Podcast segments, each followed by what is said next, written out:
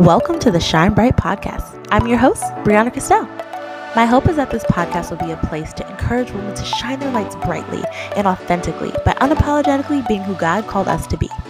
You can expect to hear me talk about things like Jesus, how ghetto adulting is, finances, dating, therapy, and honestly, everything in between. My prayer is that each episode you will walk away feeling encouraged, inspired, and seen. Let's get into today's episode.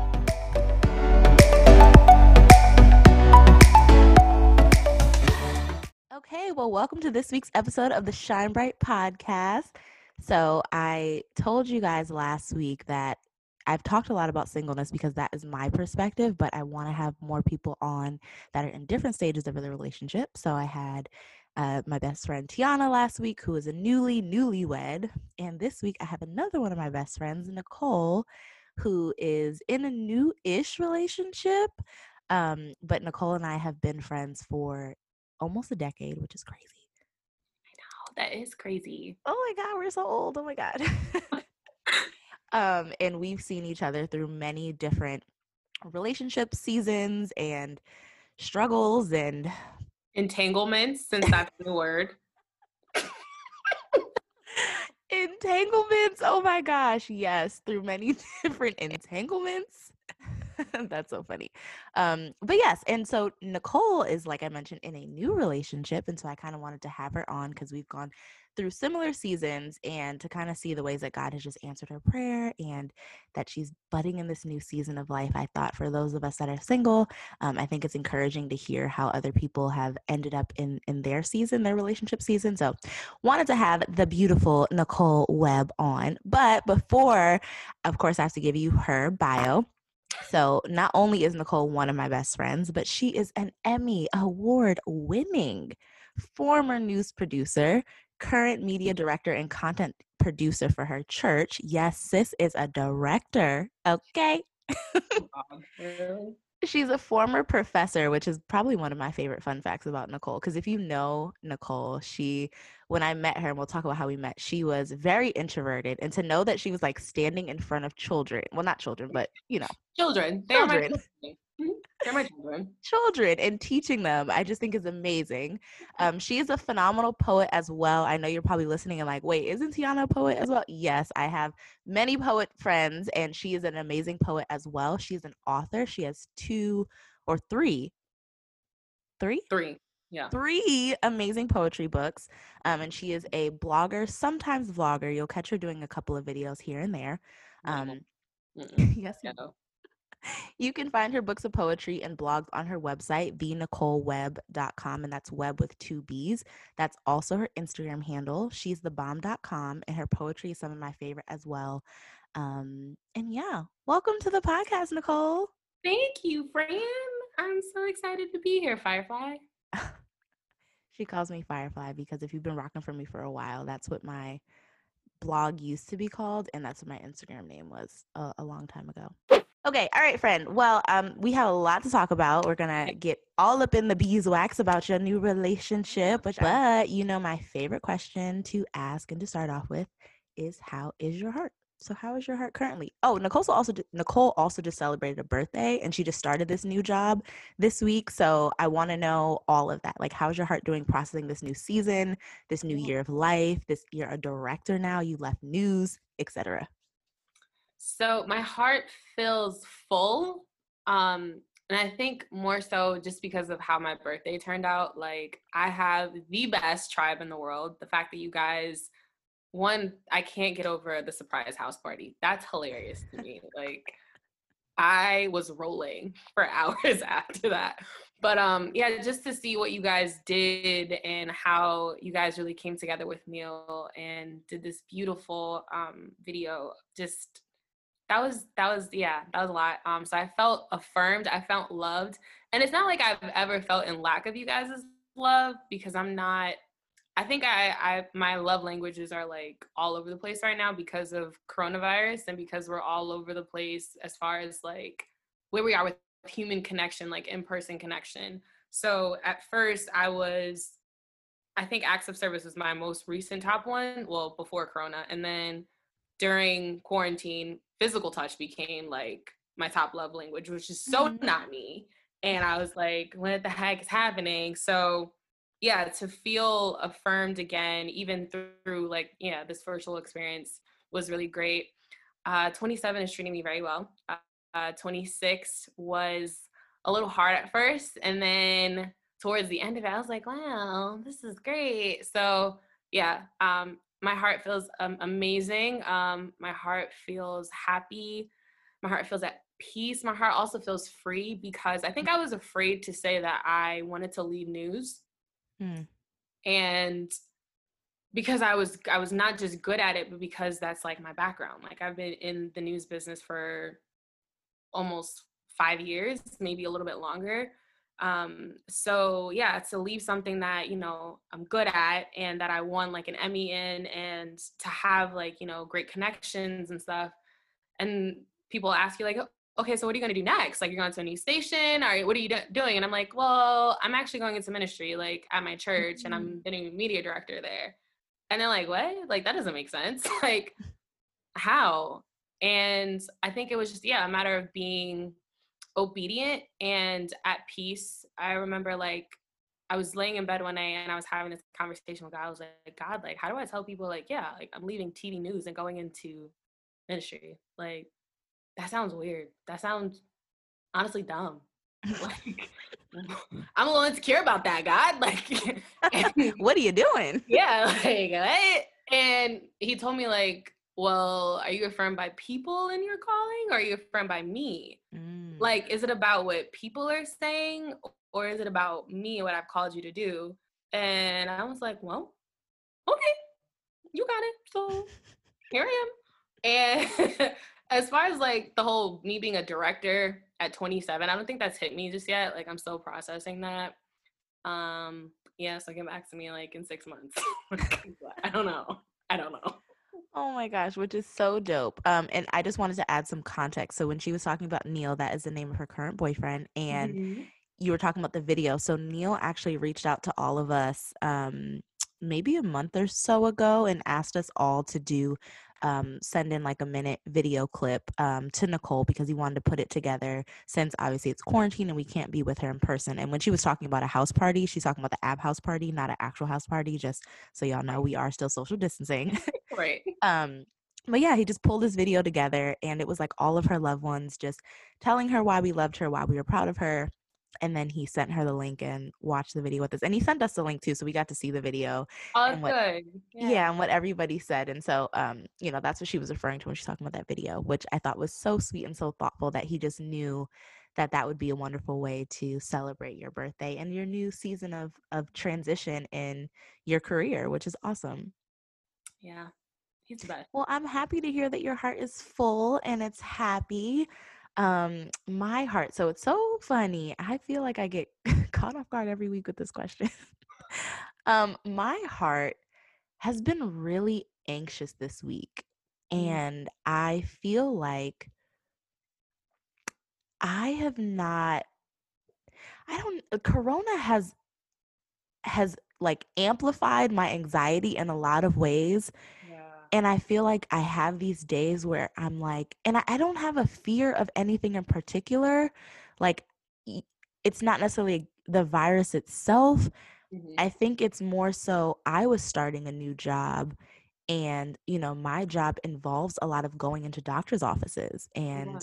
you know being around potential sick patients so maybe it is the virus and i just haven't processed that i don't know but i've felt like this crippling anxiety this week that has like made it very hard where I have to have these like full blown like pep talks with myself and prayers with God in the morning like okay you're to be fine like and I don't even know like what I don't know I haven't processed it all so I don't I don't know what's causing it but I know I feel like this week I've experienced a lot of anxiety mm-hmm. and it's been kind of hard to find what that root is I think also you know the being stuck in the house thing and it feeling like we don't know when this is going to end. So I am a lot more introverted now in my later 20s. So I don't necessarily mind the being in the house thing, but I think it's the we don't know when things are going to reopen again. Like we're seeing the states like, you know, Georgia and Florida that opens too quickly and now they're shutting back down going back to phase 1. So it's like, dang, okay, we had this momentum where we were starting to open things back up and now we don't know what this is going to look like. So I think, you know, processing a new job that requires a lot of like going into these situations like doctor's offices and then not knowing when things are going to go back to some sort of normalcy and when we are going to be able to be around our loved ones on a more consistent basis has made me pretty anxious. So I'm still processing that, but I think that's how my heart is. So that is how my heart is. Don't know if that answers the question, but that's all I have for you guys. So honest. so we are moving on. But okay, now let's talk about your relationship. So how did how did that come about and how long has it been? Okay, so we've been together for officially seven months as of July 5th. Um, Neil and I had actually been following each other on Instagram for, I think, three or four years. Uh, we have mutual friends because we both went to the same youth church, but I never met him, like, mm. ever. So some of his best friends are some of my friends from like church camp, and I ended up going to their their youth services a lot after camp. So around like grad school, I want to say, um, I think he started following me and I would post devotionals and sometimes he would comment on them and things like that. And I hadn't like I didn't remember this guy. Like there are certain people that comment on devotionals and I'll try to like be intentional about answering them back. And if they have questions or whatever, like, you know, I'll respond. But I never for him, like I just it didn't really stick. Ignore Other people stick. I ignored him. I literally ignored him. So around the time, I'm trying to be careful with names. Mm-hmm. um, so I was dating somebody in 20, 2018. So towards the end of 2018, I was coming home for Thanksgiving, and Neil had uh, DM'd me and was like, "Hey, you're an artist. I'm an artist too. Like maybe we can link up and discuss. Like maybe we working on a future project together." Because he had heard that I was a poet He's also a poet and a visual artist as well. I wasn't able to meet up with him for whatever reason. So a couple of weeks later, I'm back. my man again. Yeah, I did. so I'm back in like Maryland, and at the time I was dating a guy in like DC, and so him and I like went to like the spa or whatever, and I posted about it, and Neil was like, "You're gonna break a lot of guys' hearts with this, this post," and I was like, "You're sus." I think you like me. Like I didn't say that, but in my head I'm like, huh, okay. Then get back home for New Year's. That was New Year's. We were supposed to do something and nothing ever happened. Mm. and I had agreed to meet up with him again. Never happened. So at this point, wow. as Neil likes to say, he was off me because one, he realized I was in a relationship and I had like just ditched him twice we didn't really link back up again until um, Nipsey had passed because my sister is a big Nip fan. I needed some um, some artwork done for my sister, so I wanted somebody that I trusted and someone that I knew was intentional about their art. So reached out to him and he did a piece, and from there, like we were just talking like all the time, mm. and it was super platonic. Like we could talk about things that were happening in pop culture. We would talk about hip hop because we're both hip hop heads. So we would debate on like J. Cole and Kendrick or Nas and Jay Z, stuff like that. And I'm like, yo, you're really dope. Like, I appreciate this. Then I got back from vacation with you last year and your family um, in Martha's Vineyard. And my first day back at work was trash. Mm. Like, I was like, this is what I get for going on vacation. It's like y'all treat me. I I am not wearing makeup. I am in this like great Zen mood, and this is the ghetto I walk into. I get home and I'm like over it, and I get a DM from Neil. I'm like, I'll check it later, whatever. So before I took a nap, I checked it, and it's this beautiful prayer. This mm. prayer, like no one has ever prayed for me, like a stranger has ever prayed. Well, Pastor John, but mm-hmm. no person that like I haven't really met before because I never met him in person has prayed for me like this over social media. And it was a response to like me asking people about prayer requests, um, if they needed prayer requests. And nobody had ever asked me like if I needed prayer. Mm-hmm. But Neil just took it upon himself to pray for me in return. And it was as if like God and him had this conversation without me knowing about my future and about my destiny. And I remember wow. saying to myself, like, God, I don't know who this man is, but I need my husband to pray for me like this. Mm. And after that, again, like we just kept talking. And eventually we moved to like talking on the phone. And the first time we talked on the phone, we talked for like eight hours straight, busting it up like two people wow. that had known each other for years. Uh, within a month of that, we were together. And uh, yeah, now we're here. And here we are. So yeah. this so it started you guys started conversing back in 2018, but you were blowing him off on Instagram. You stood him up three times, it sounds like. Mm-hmm.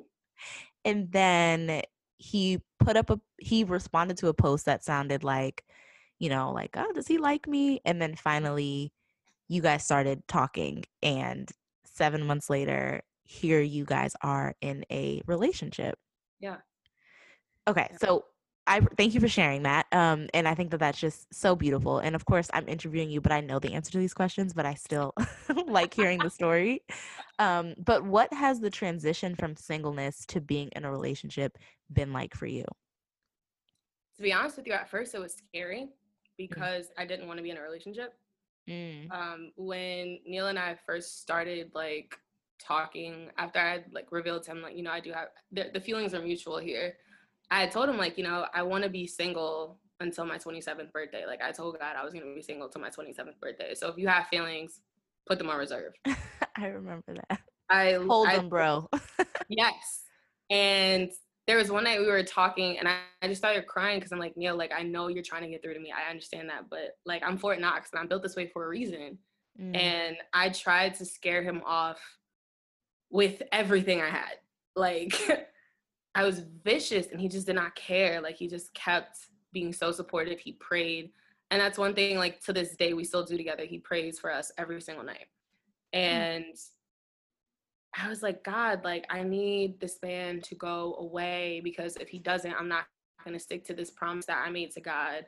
And I remember my sister saying to me, like, yo, you're dumb. Like here God has given you your husband and you're like, no, I'm not ready. And you, she's like, God doesn't care what you told him. Like you, you're trying to, you, you want to be single because you think it's going to help you earn God's love even more. Mm. But God loves you. Mm. already at your full capacity. So what are you doing? Wow. Wait, say that again, because I think a lot of people do that where they're like, okay, God, I'm going to give you my singleness for a year or two years yeah. or whatever. And I love that, that a lot of times that's rooted in our own ego. Yes. Where yes. it's like, okay, I'm doing this to earn some sort of favor from you or, yes. or to earn, you know, make up for whatever, whatever mistakes mm-hmm. I feel like I did. Wow. I love yeah. that. That was a bar. God already loves you at your full capacity. And that's so difficult for a lot of us to comprehend, especially yeah. for me, because I think I had come to like this understanding that I was all over the place with relationships. I was serial dating. From the mm-hmm. time I was like 19 to the time I was 25 or 24. And while in that, I'm navigating also like my sexuality, like how do I navigate my celibacy and me now coming into the understanding that sexuality is not a bad thing. Like that's a part of who God made me to be, but I don't really know how to express this while still serving God. So I'm like, this is all just ghetto. Like, how about I just eradicate another person and just do this by myself, God? Like, we're cool. I just gotten out of a relationship like last May. Um, and I'd said I said to God in our in my prayer room, I was like, you know, I'm gonna be single for a year. And it'll be good because I can be celibate for a year too. I don't have to worry about like somebody coming into my space. I don't have to worry about heartbreak. I don't have to worry about sin. I don't have to worry about disappointing you. Mm. Like, you're gonna love me more. You're gonna be proud of me. Like, I want you to be proud of me. And God was like, but I'm already proud of you like you can't earn my love. I love you at your at, at my fullest capacity. Like you can't there's not any more love. I already love you at at the height. Like yeah. you don't love yourself. That's the problem. Mm. and i just i didn't think that i deserved a relationship because of the seven years past that i was on and off again with the person and just making my own mistakes in between that as well. So it was better for me to just stick to singleness because that was easy Mm. So I was afraid um, to move out of that and to, and to move into a relationship because I didn't trust myself. Um, I also didn't think that like I was ready. And I don't know what that is because a lot of people think that you have to have this level of like you arrive Mm, before you get into like the last relationship of your life. talk have about to- it. You have to be perfect. You have to have gone to years worth of therapy and all of this. You have to have healed through all of your emotional traumas. That's not it. Like, then what's the point of God blessing you with a partner? Because you're supposed to grow with that person as well. Yeah. And there would be no purpose for Neil right now in my life if I didn't still have healing and work to do. yeah. So you don't ever arrive. I love that. I was just talking to my therapist about this last week because I think, if I'm very honest, Christian purity culture a lot of times preaches to women you gotta you gotta know how to cook, you gotta make sure you know how to communicate, make sure that you're you know slow to anger, all these things, and it makes you feel like you have to do all of this remodeling of yourself before you're deserving of a relationship. And I think we don't realize that that's subconsciously what is being said when they're like, okay, girl, you single, learn how to cook, learn, go to therapy, do this and that. And it's like, the reward, it's funny, I saw this Instagram post and I was so annoyed. And it was like, the reward of therapy is is a healthy you, not necessarily a relationship. Because I feel like people even do that and use therapy as like, all right, God, like, look, I'm going therapy, I'm working through my childhood trauma, send him. And it's like, no, the reward of therapy is is a healthier you that's aware of their traumas and has unpacked some things. But that Yeah. is not the um pre-qualifications of getting into a relationship. And my therapist said yesterday, she's like, Brianna, or not yesterday, last week, she's like, it's not about perfection. Because if you are so caught up in, oh, I gotta be this perfect version, you are also gonna look for somebody who's perfect. And there's no perfect Yeah. person. You're not gonna be perfect and you're Yes. you shouldn't be looking for someone who's perfect. And so I love that you talk about that because I think a lot of singles don't even realize that they believe that they have to be perfect or they're striving for some checklist of like, okay, let me be single for a year and this is and that, and then it'll earn some sort of love or favor or grace from God. And it's like, Yeah. okay, that stuff is already there. There's no earning that. Yeah. Yeah. The goal wasn't or should not be the relationship. At the end of the day, I think it should be sanctification mm-hmm. and wanting to to live out your fullest life the way that God has called you to. So I think another issue that I oftentimes have with uh, Christian culture, especially when it comes to Christian single women, is that yeah, like marriage becomes goal, and it's like there's so much more to to that. There's there's so much more to your life than marriage. Like it's just a stepping stone. Like your marriage is supposed to add. It's supposed to be a vehicle, another vehicle that you use to fulfill your purpose. So I think yeah, like a lot of us get caught up in that. I know for me, until like I had this, like God stripped me down of like everything. Marriage was an idol for a short Mm. period of time, or more so companionship. Because honestly, I thought marriage was weird too, but companionship was my idol. So I did not want to be alone. I, I was so scared of being alone. Mm, And then finally, I'm like, okay, I want to be alone now. And God's like, haha. here he is. No. Yeah. I love that. What are some things that you've learned about yourself in this relationship? Hmm. I've learned that I'm not just impatient with other people, but I'm very impatient with myself. So I Mm, think the way that I'm oftentimes short with people or short to listen and not react or respond immediately is just a reflection of how I am with myself. So Neil has created this safe space where he doesn't antagonize me for my my flaws or my mistakes or whatever. Um, he uses them as opportunities, which is why I think his heart is an extension of God's heart because of how slow to anger he is and how patient he is. So yeah, I've learned Mm. that um yeah, I'm sometimes not sometimes, oftentimes impatient with myself, which is a reflection of others, but also I realized how soft I am really too. mm, And like how- Jello. literally like yellow. And I was scared of that. I thought that was a bad thing. Oh, And I think growing up, because yeah, like I was told all the time, like as a kid, you're so sensitive. And I thought like having emotions was a bad thing. So I'd oftentimes be very harsh or very curt with people. And as I got older, like my sarcasm became like A1. So I became like mm, shining bright like a diamond. That senior Oh. year of college, girl. so I was like, oh, this is great. Like I was I was so happy about being this hard person, the savage life is not a good life. I'm telling y'all, it's not. Um, Wait, if I can just interject there. So I think that's funny that that's something that you realized as your friend. Like I can definitely like see that that softness, and it was so funny. I remember one time when I was in it was my first job out of college, and we had to introduce ourselves, and um, my manager wanted us to like say some things about ourselves or whatever and like use an example of like what if there was an analogy like what's something that we were similar to and so i introduced myself i said i'm brianna and i think i'm like a pineapple like you know rough on the outside but like super sweet on the inside and my coworker was like a pineapple she's like girl you're like a bowl of oatmeal i was like excuse me she was like, um, you're super sweet and mushy. And I was like, no, I'm a pineapple, okay? but it's just crazy because it's like, no, girl, you're soft, and I can I can relate to that.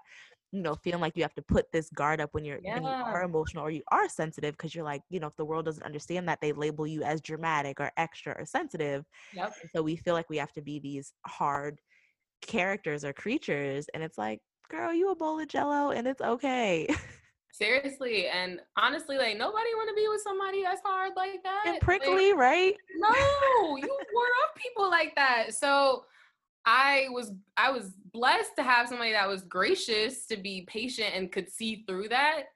Um, but I also like had to realize that my ability to to feel things with intensity wasn't necessarily this negative thing like i think mm-hmm. god made me an empath for a reason mm-hmm. and it, it it allows me the ability to also relate to people a lot differently.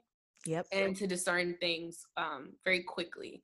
So mm-hmm. learning that my emotions are not a bad thing and that me being soft isn't a bad thing is something I'm still learning how to embrace.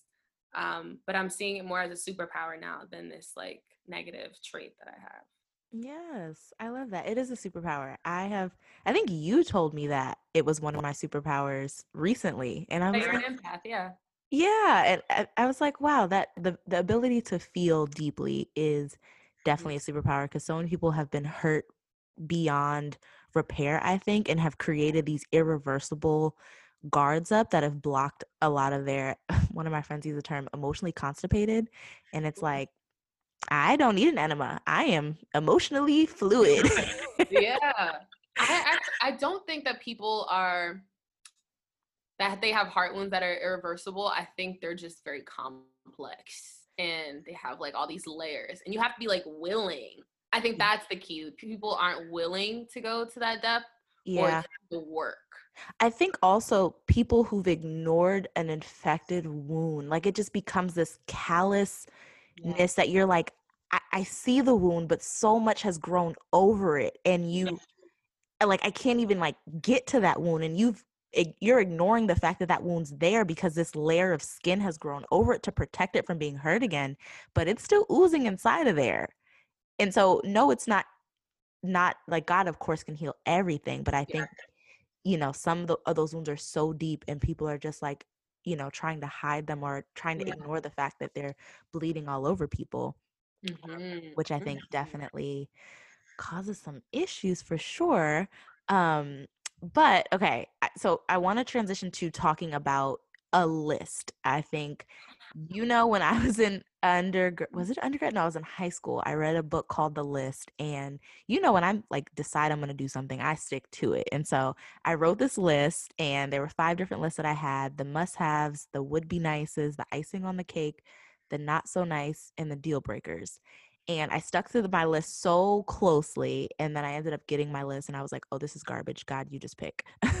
so I feel like in Christian culture, we a lot we talk about lists a lot and i feel like there's a camp that's like have a list and be specific and then there's another camp that's like don't have a list god will give you what you need mm-hmm. so my question to you is did you have a list and if so how closely does neil neil match the things that were on that list or the things that you prayed for or even things that you didn't so i I did have a list, and so funny. I have my old journal open in my prayer room right now, and it's open to the page that had like my list. Oh, yeah, hilarious. So I I did have a list. I think I wrote it in like 2017 ish, and I had three. I had or maybe four. I had a deal breaker, one must haves, would be nice, icing on the cake. Mm. Um, Neil met all of well before I get there after I made that list, I realized how ridiculous it was because I was looking for a robot and not a person. Mm. And so immediately after that entry with my list, I, I, wanted to rip it up and like throw the pages out, but I was like, hmm, this is a teachable moment. So I ended up writing to myself after and basically saying, I'm now surrendering my desires to God. And whatever He sees fit to fill in, He'll do that. So totally forgot about it. Like, didn't even remember me writing that until I was in this relationship that I'm in right now. And so when Neil had actually asked me, like, did you ever have a list? I was like, huh, huh, huh. Oh, I don't know. And I went to my journal, I found it. I was on the phone with him, I think. And we ended up going through it together. And I was like, wow, you need all of the must haves. Wow. All of them. And then like the next list of like would be nice, met all those too. On the icing on the cake, he met I think like four out of the ten or something like that. So I was like, a case? Well, maybe this was like a thing, but for me, it wasn't about him meeting the qualities, like the superficial qualities, like that. Mm-hmm. That didn't matter. Um, one thing that Michael Todd said to, said recently that stuck out to me was that God doesn't always give us what we want; He gives us what we need. Mm-hmm. So I didn't get this man that's you know six three and all of that. I got a guy that's literally like a couple of like centimeters taller than me, but loves me like God does more than the six foot whatever person that I was dating mm. before him and before that person and before the others. Like, yeah, I and I wouldn't trade it for anything. I wouldn't. So I love that. So one of my other friends who is um, a newlywed, she tells me that all the time because me and one of my other friends that are single, we talk about like the height thing and how it's important. And she's like, "Look, girl, I thought I wanted that too." And I think her husband is maybe her height or a few inches taller than her. And she's like, "Listen, height ain't gonna love you at night, okay? Like, get you a man that has a heart after God and who's patient, who's kind. Like the height thing." It's not the end of the world if that's not the case. And I think so I think that's why I kind of ripped up my list and I don't I don't think I have a list. I mean, I think in my head like I have these preferences, but I'm really in the camp now where I'm like God just whatever you gonna give me like i'm you know me better than i know myself i wrote these very detailed lists that i thought like boom this will be what's best for me and like i said i got somebody who literally had almost everything on my list and i was like oh this is garbage this is hard sweaty garbage and i don't want it i don't want it and so we're gonna you know start over. Um my next question is did you ever journal to your future husband? And I asked that question because I feel like I was an avid journaler. Like people, you know, we have two camps of that too, where they're like, write to your future husband, and people that are like, no. I used to do that, and then I felt like I was creating such an idol out of it, mm. like out of writing to him and you know getting so like, oh my goodness, when is he coming? And so I stopped, and I feel God like kind of nudging me to start that again, but I feel hesitant because I'm like, I don't know. I don't want that to become an idol. I don't want myself to start becoming so obsessed about this person that I'm writing to and I don't know who he is. So where where did you fall in that camp? I did write to my future husband my freshman year of college. I stopped, I think a little bit after like my dad had passed and I don't like I don't know what was the thing that made me stop but instead of writing letters to my future husband, I started writing letters to myself. Mm. And I, I was writing that way, and I still write in my journal that way occasionally. I'll, I'll say, Dear self.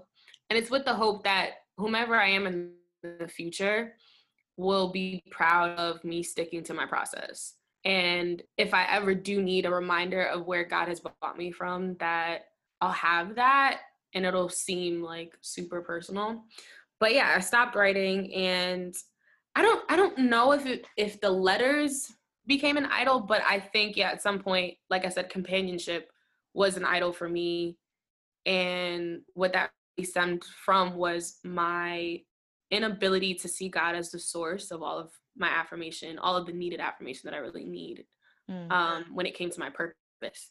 So I was looking for, yeah, like other people to to fill in these spaces that they were incapable of doing so or i was trying to fit into spaces that i didn't belong into Um, one of my good Mm. friends, Cache, she said that she felt like my last relationship became an attachment instead Mm. of um, yeah, a relationship. And she was like, it was an attachment because you were hurt and, and all these things. And I was like, huh, it's a good way to put it. So yeah, I like instead of the letters becoming an idol, people became idols for me. Mm. Yeah. How is this relationship different from your past relationships?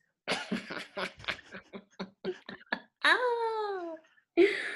um. Well, first off, he's a Christian. We're gonna start with that. That's a big difference. Yeah. Um. I was totally against. Like, honest, I, I was so, so against admitting this, but I did not want to date Christian men because they all seem so corny. Mm. I was like, I want to date somebody that's fun, that like is into what I'm into, like that listens to hip hop and can go like toe to toe with me over like a Jay Z lyric or like Monster off of like Kanye's uh My Beautiful Dark Twisted Fantasy. Like that's one of my favorite songs ever. So I'm like, if you can do that, like Boo. We don't support Kanye around these parts. I know Kanye, I don't want to say Kanye's canceled, but Kan- Kanye needs a timeout for now. No Um, definite timeout. yeah, we're gonna pray for we're gonna pray for Mr. West. Mm, Um, yes. yeah, I just I was over Christian men. They all seemed corny to me, and every single one that I met in the church, I was like, Ugh. so um, yeah. In that way, he's different. He's Christian, but also, again, the fact that like I feel like Neil's heart is an extension of God's for me, and I think I t- told you this, but I definitely told like my uncle this. Like, I don't feel like I'm in love. Like all the mushy feelings that you get normally based off of infatuation. I don't really have that with Neil. Like, do I have moments? Yeah, but they're not. They had like our first couple of months together. I didn't feel that. I felt moments, but I didn't feel that all the way. I just felt like, wow, this is a real thing. Like I, I stopped believing in Adam. I stopped believing Mm. that my husband would come. I was just happy with the fact that God didn't cut me off. Mm. So People, uh, people idolize. I don't know if I idolize the word there, but that those romantic feelings that you're talking about. I've heard other my Mhm. other friends who are in relationships talk about that, where they're like, it's not like that. And I know for people that are listening, it might be like, okay, what do you mean? Like, you don't feel like in love? But I've heard people describe it as like, you know, people say, like, oh, I fell in love. It's like, it's not like a falling. It's like I'm walking consciously into a love with this person that doesn't feel the same way that something that would be a little bit more toxic or maybe more lust driven would feel, where you're like, oh, these butterflies and this is and that.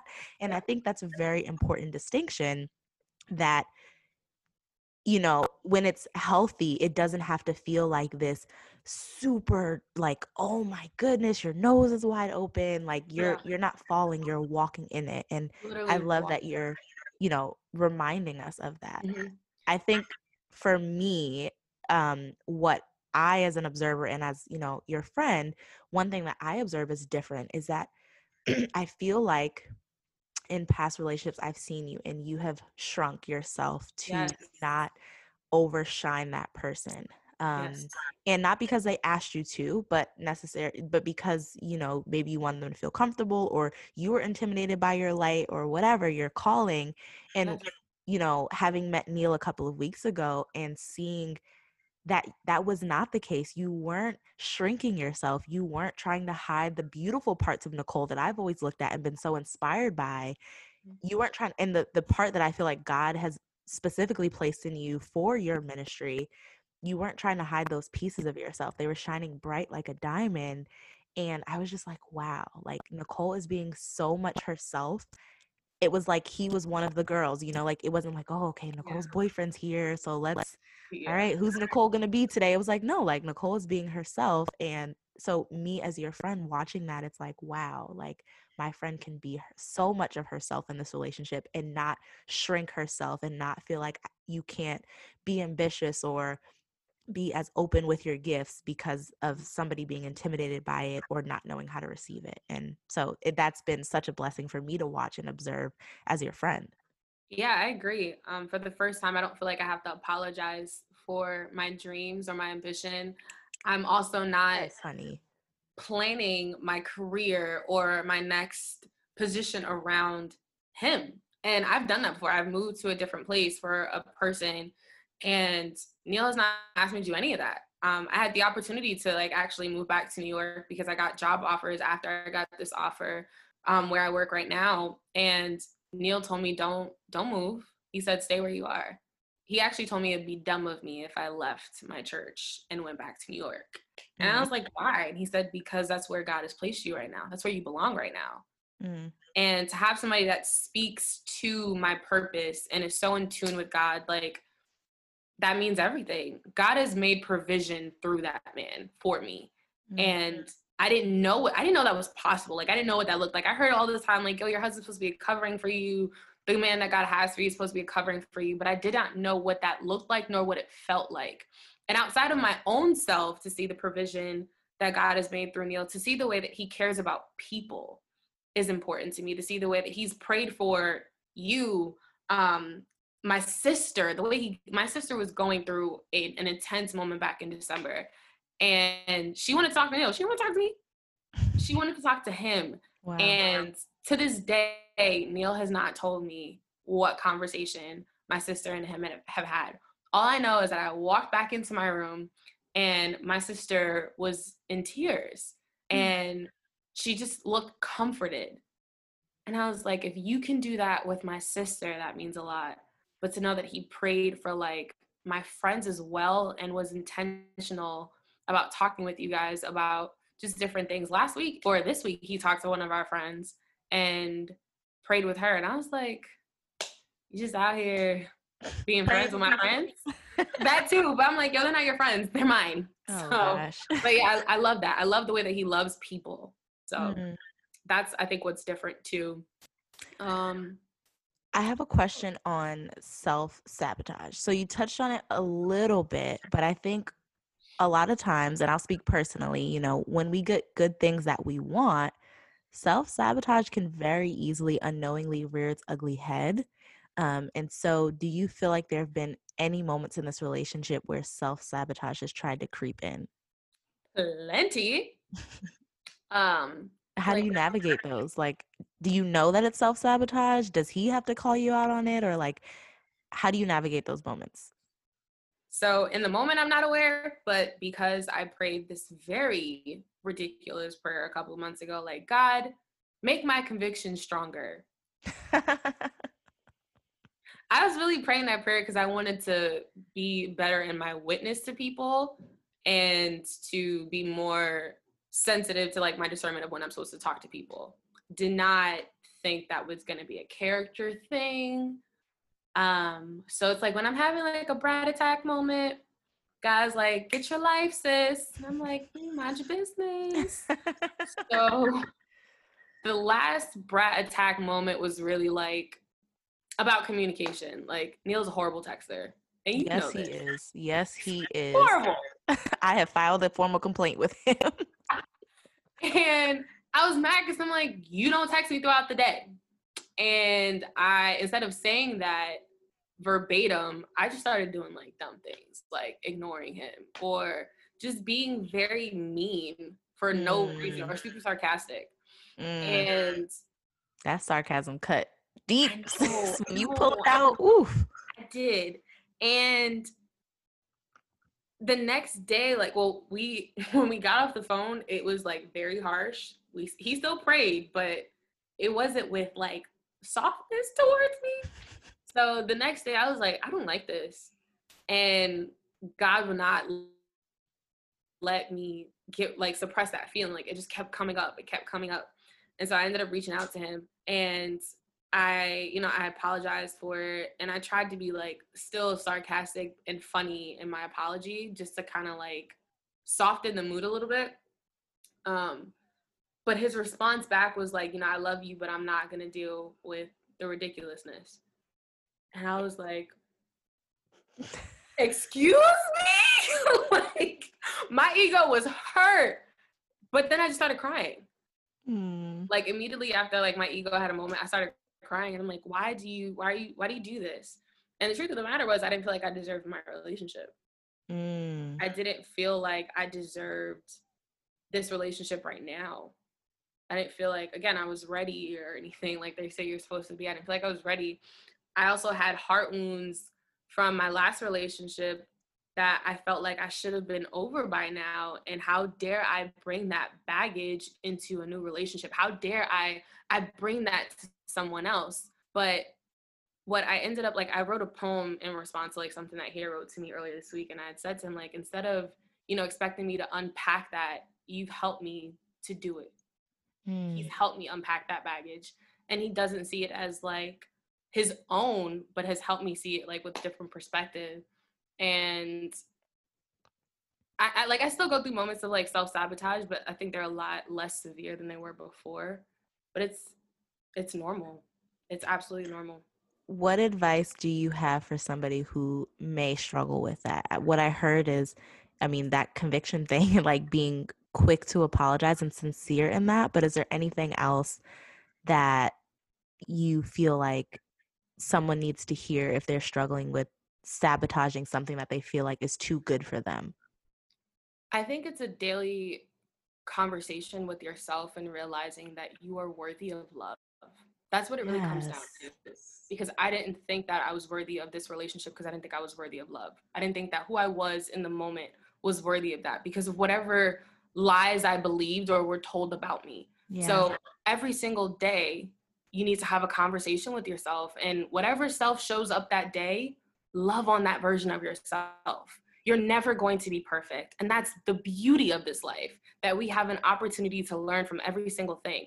So, yeah, if I could say if somebody's listening right now, if there's a girl that's like or or or a guy and you know, they're they're struggling through that, they're struggling to receive the love that God has put in front of them, you're worthy of it you are more than worthy of it and god mm-hmm. i think sometimes places healing agents in our lives to to help us navigate those heart wounds to remind us that we're we're worthy of love so you're not of course you're not going to be able to accept that love until you start loving on yourself in those spaces so yeah remind yourself daily like you are so worthy of love so worthy of it you can't earn god's love like you already have it yeah. So use that source and, and love on it. Me cry over here, friend. That is so deep. I think a lot of us don't feel worthy of love. And because a lot of our relationships have been transactional or they've been conditional, I love you because we yeah. don't understand when a love is present that just loves us. Like mm. God's love, you can't do anything to earn it. You can't do anything to lose it. You can't do anything to add to it, make it more. Like we yeah. are gifted his the fullness of his love not like all right you're gonna get step one of my love and we'll see how you go and we'll gradually progress the fullness of his love we are gifted the moment that we accept him and acknowledge him as our lord and savior and that mm. stays forever no matter what we go through no matter what happens and i think that that is hard for i'll speak for myself that's hard for me to grasp sometimes and then yeah. to have this relationship that's like an extension of that like i i selfishly ask this question because i feel like self-sabotage is something i will struggle with because it's like you want to feel like you're doing something to earn something like okay you're giving like an even exchange. So this mm-hmm. whole unconditional thing is like okay wait there have to be conditions. Right.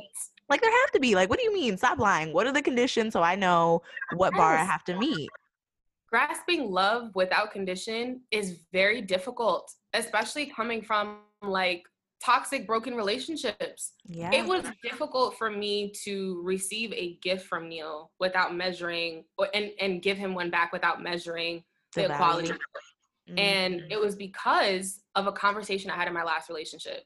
And it was during Christmas in my last relationship. My boyfriend at the time, we had both wrote list for each other of what we wanted for Christmas, about like four or five things. I got him everything or close to everything on that list. He got me close to everything on that list as well, but then also got me some additional things. And I was like, oh, this is nice. Um, but I thought he was going to be content with all these things that I got him on his list because it's like, it's your whole list. You should be happy. And he had said to me, you know, you didn't put any any thought into your gift. And I was like, I didn't put any thought into the gifts that I gave you. You're one of the most thoughtful gift givers I know. He didn't think it was thoughtful. And I struggled with like how to navigate after that conversation because he he antagonized me a little bit about it and it ripped me to shreds. because mm-hmm. all I wanted to do in that relationship was make this person happy. Mm-hmm. Whether that meant to, yeah, shrink myself into a space that I was too big for or whatever. Way and yeah. So I didn't recover from like I actually didn't even remember that conversation until I was in therapy. And I told my therapist, I was like, Jerry, I don't know why I can't receive gifts from Neil without like feeling like whatever I give him back isn't worthy enough. Mm. And so, yeah, like two years later, it took me to realize, oh, you have a problem with that because of like a past relationship, but you can't earn like an unconditioned love. It's just, it is what it is. Yeah. Like God's love is unconditional. So, this is I, so encouraging, friend. Like I am just over here smiling from ear to ear, listening to you talk about this. This is so beautiful. I love this. Thank you for sharing this with us. Of course. I do have more questions. So, you are somebody who I don't know how to describe it. You're not secretive on social media, but like if somebody follows you on social media but doesn't know you in real life, they are not even getting a fraction of who you are, what's going on in your life. I mean, you post your wonderful devotions in the morning. Sometimes you show us your face on your Instagram story, you know, talking about something, but they are not getting the fullness of who Nicole is. I think I share a lot more on my story, but even people that follow me like don't get they probably get maybe like 20% more, but they're not getting 100%. And so in a social media age where everyone wants to post everything, right? Like the minute somebody's in a relationship, they're posting the hand holding pictures and all that stuff you have been a little bit more slow to do that and that's always i feel like that's always been your speed like in any relationship i've seen you in but how do you protect your relationship from social media from a world that wants to know like all of your business are you very like purposeful about what you post are you making a conscious decision not to post um a lot like where where do you kind of fall in that spectrum that's funny because he asked me that question when we first got together he was like what do you think about social media and i was like how about i not post you until we're married and that's so something you would do, like so something you would do. And Neil was like, "No, that's actually not happening." He so, said, "Actually, no, I will not be a secret." yeah. so I like, I don't know. I I don't know where or why I am that way.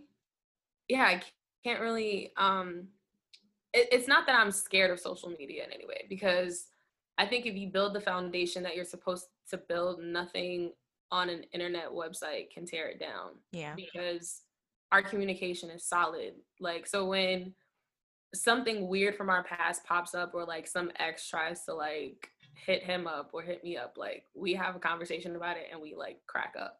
So, or like if somebody's trying to like shoot their shot, like somebody at his job is actually trying to shoot their shot at him. And it's so funny. Oh nah, who says we need to pull up? Oh, I told him I was like, I throw hands. Um, okay, we yeah. lay hands and we throw hands. Period. um, but yeah, I just I don't know. Um, because he's like also the same way sometimes. So I think it just depends yeah. on like what we want to share. And I think we also we did have a conversation that when it came to sharing our relationship, we wanted it to be about what God did in our relationship, mm. um, the miracle that He has performed and continues to perform in our relationship as we continue to grow. So He also has dealt with like heart wounds from His past and toxic relationships or um, what what it, uh, entanglements. That's what mm. that's what they called it. So I think when it comes time for us to do something together to talk about our relationship together, it can't be about Nicole and Neil. It has to be about what God did because that's that's the whole purpose of this entire thing. Yeah. Um the, I want people to be inspired and to know that God is still intentional about fulfilling every single desire that he's placed on your heart.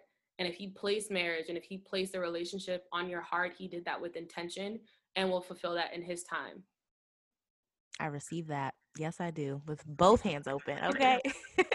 um, I love that. I think so. I think about that. Um, I I don't know what my approach will be. I mean, of course, God got to pull up with a man first, and then we'll decide. But I don't know. I do share a fair amount on social media, mm-hmm. um, but I do know that you know, the strangers that follow us on social media are not entitled to know every single thing that's going on in our lives. Yeah. And so, you know, I thought like, okay, maybe I won't post them until like I'm engaged or I don't know, but I share a lot of my life. So it'd be hard for me not to. Um, I'm not sure where I fall in that camp. We'll, okay. Two last questions. Um, this conversation has been great. And thank you again for just letting us um, gleam from this new season of your life. If you could go back and tell single Nicole anything, what would you tell her? It'll be worth it. And to not give up because, yeah, I, I lost all hope. I was over it. But I would also tell her to give herself grace and to allow herself to grow. Whatever expectations you think um, you need to to meet or whatever. I think I was hard on myself as well because there were people that expected so many different things from me and they had this standard for me, but I didn't that wasn't always a standard that I had for myself. Mm.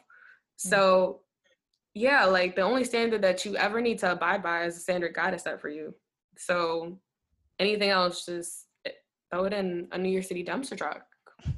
It's a wrap. so yeah, uh, it'll all be worth it extend yourself grace. And I always feel weird because I'm like, I'm on the other side of singleness. And I thought I was still gonna be in singleness around this time last year. So I always feel like, dag, like, am I giving you any kind of inspiration or any kind of words of wisdom? Because sis, I didn't even know I would be here. Um, so I don't want to sound cliche by telling you like, yo, like, you know, continue to wait, because that just sounds so like, you got anything more for me? Like, yeah, I don't like be gracious with yourself. And no matter how many times like you feel like you're gonna you're getting it wrong, like it's okay. Singleness is not meant to be perfect. It's not. There's there's no one way of doing it. And I think we try mm. to mirror our singleness according to what this person on social media is doing or what that person is. Bruh, it's your own journey. Run your own race. Singleness is gonna look like what it's supposed to look like for you. So whatever God has called you to do in your singleness for you, do that. You may not be able to start, you, you may not be called to, to start a whole small group on singleness. That may not be your calling. Mm. God may call you to do something completely different. But in your singleness and even in your relationship status, wherever you are, serve. Serve. That'll singleness is not meant to be perfect. I feel like that might have broken some chains on some folks and in the best way, for real. I think there is that layer of perfection that we feel like mm-hmm. all right i got to do this perfectly and maybe i'm just speaking for myself who is a recovering perfectionist um, but you feel like you got to do it right and so i thank you for yet another gem my last question i don't know if this is different from what you just said because you just honestly dropped a lot of gems but is there any advice that you have for so people on the other side so the single women who are waiting for god's best for them right now and are maybe losing hope or feeling frustrated or feeling forgotten. Don't put a time limit on it. We live in this very constricted time frame of like when we're supposed to get married. A lot of us were supposed to be married by like 25 have kids by 28 um, have a house by 30 and be entrepreneurs by the time we're 35 my mom was 26 when she had me, which was like yesterday for me. the day I turned 26, I was like, my dad was we married too. and got no kids. My dad was 26 too. That's so crazy. And it was uh, it was very weird because yeah, to be 26, the age that my mother was when she had me, I was like, how do I feel? And then I was like, I feel good. I ain't got no college tuition to pay for nobody. So great. great but um to me exactly. So yeah don't put any time limit on it um because yeah you can't put a limit on god like god is going to do what he wants to do. So your your your time limits are cute but I think that time limit thing though is easier said than done. So while yeah. my dad was 26, my mom was like 34 or 36 when she had me. So she was significantly older than my father. So yeah. I never felt like I didn't grow up with this idea in my mind that I needed to be married by a certain time. Yeah. And like being single in my 20s did not scare me.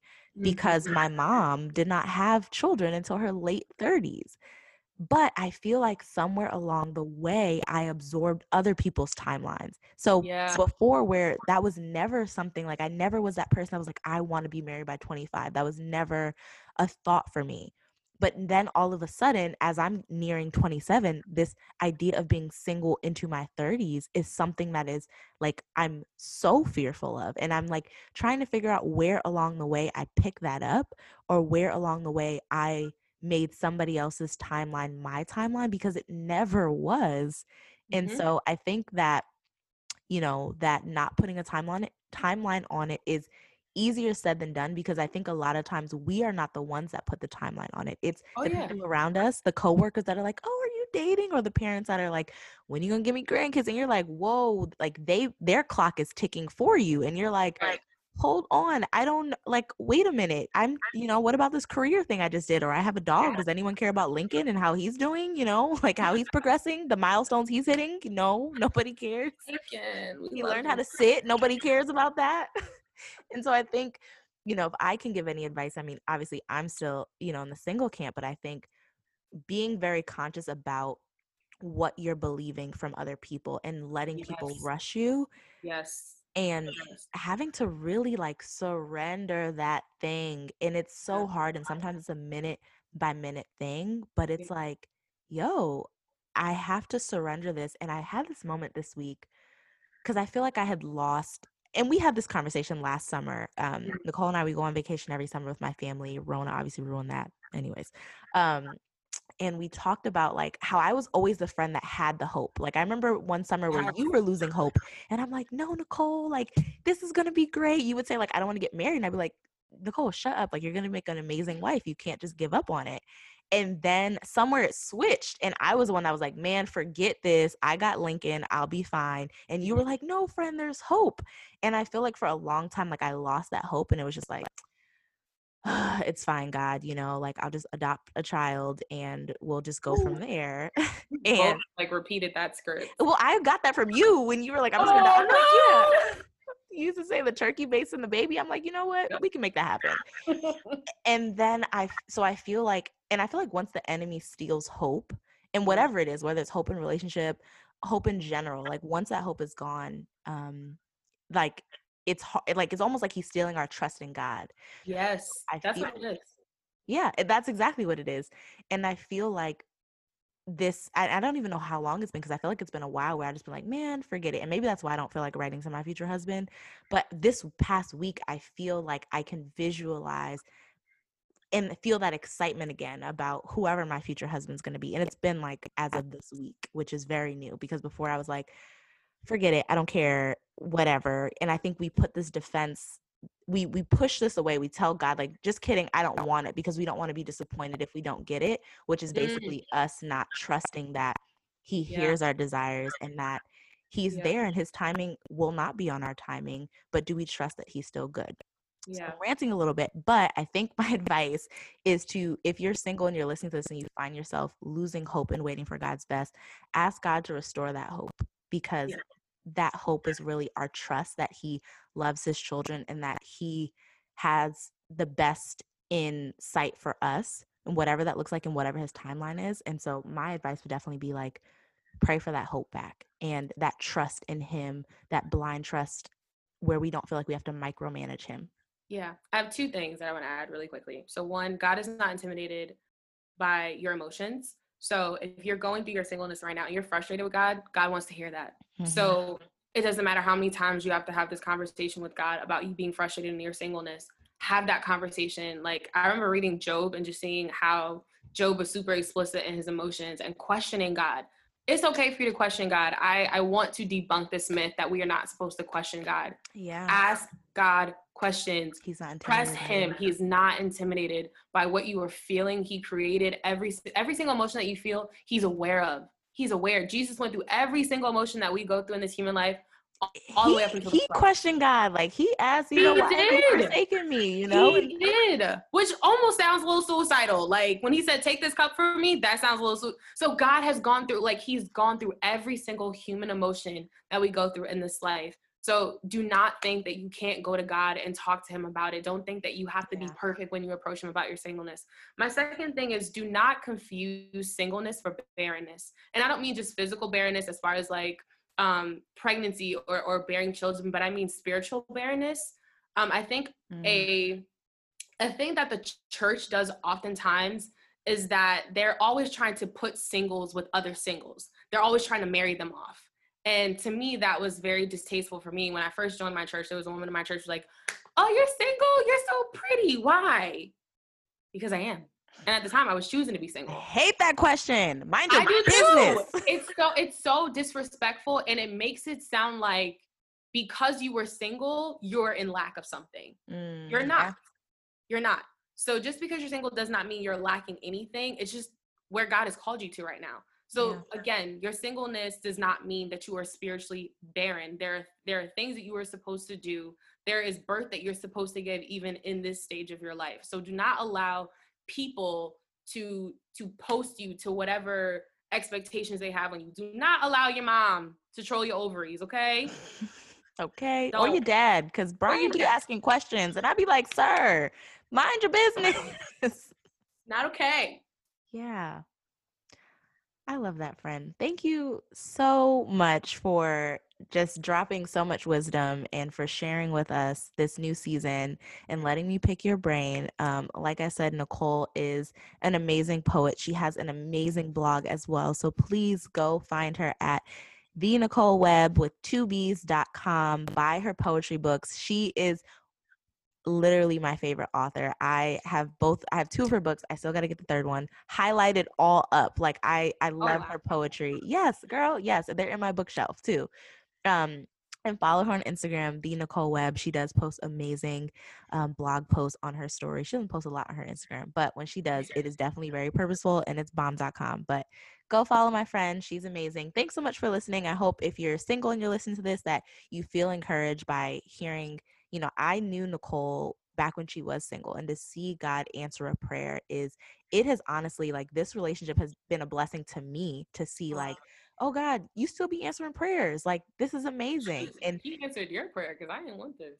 I'm happy I got it, but he answered your prayer and, and I mean, literally, like Neil is one of my answered prayers for you. Like I remember specifically praying for somebody that would not make you shrink, that would love you the way that like I felt you deserve to be loved, and yeah. all of those things. And to see him like in human form, it's like, oh my goodness, God, like you still answer prayers. Yes. So your relationship has been a blessing to me, and so I hope somebody that's listening to this and they're struggling with like, you know, what does God's best even look like? Especially if you're on social media and you're seeing all these people that might not be Christian getting into these relationships and you're feeling like, does God even still be bringing Christian men around? Like, yes, you hear from Nicole. Yes, he does. He does. So I hope you feel encouraged. Um, and if you are in a relationship, I mean, Nicole dropped some gems there. So, just in general, whatever season you're in, I hope that this episode was super helpful for you. Best friend, I love you. Thank you so much for being on. And I'm so Thank happy I got to see you. Firefly, like, I love you so much. Literally, like, I, again, I did not I did not have hope that things like this would happen. Um, I did like, and not even just my relationship, like friendship like you know that you're my first best friend and um the way that like yeah god has before neil came along like god showed me that there were people that would serve as an extension of his heart for me and you were one of those people so i thank you for being my friend even when i wasn't friendable Nicole, I told you I'm my period and I'm already a little emotional, so I don't need you making me cry on this podcast. But thank you so much, friend. Um, and on that note, Ooh, child, when your love language is words of affirmation and God gives you a poet as a best friend who uses her words to affirm you, sometimes there are tears. Anyways, I hope this episode was helpful for somebody. I know it was super helpful for me, even to just hear Nicole's story and to just be encouraged that God is out here still answering prayers for a godly man. So, hope this episode was encouraging for you. Don't forget to rate this podcast wherever you are listening, share, tell a friend, and yeah, I will see you guys next week.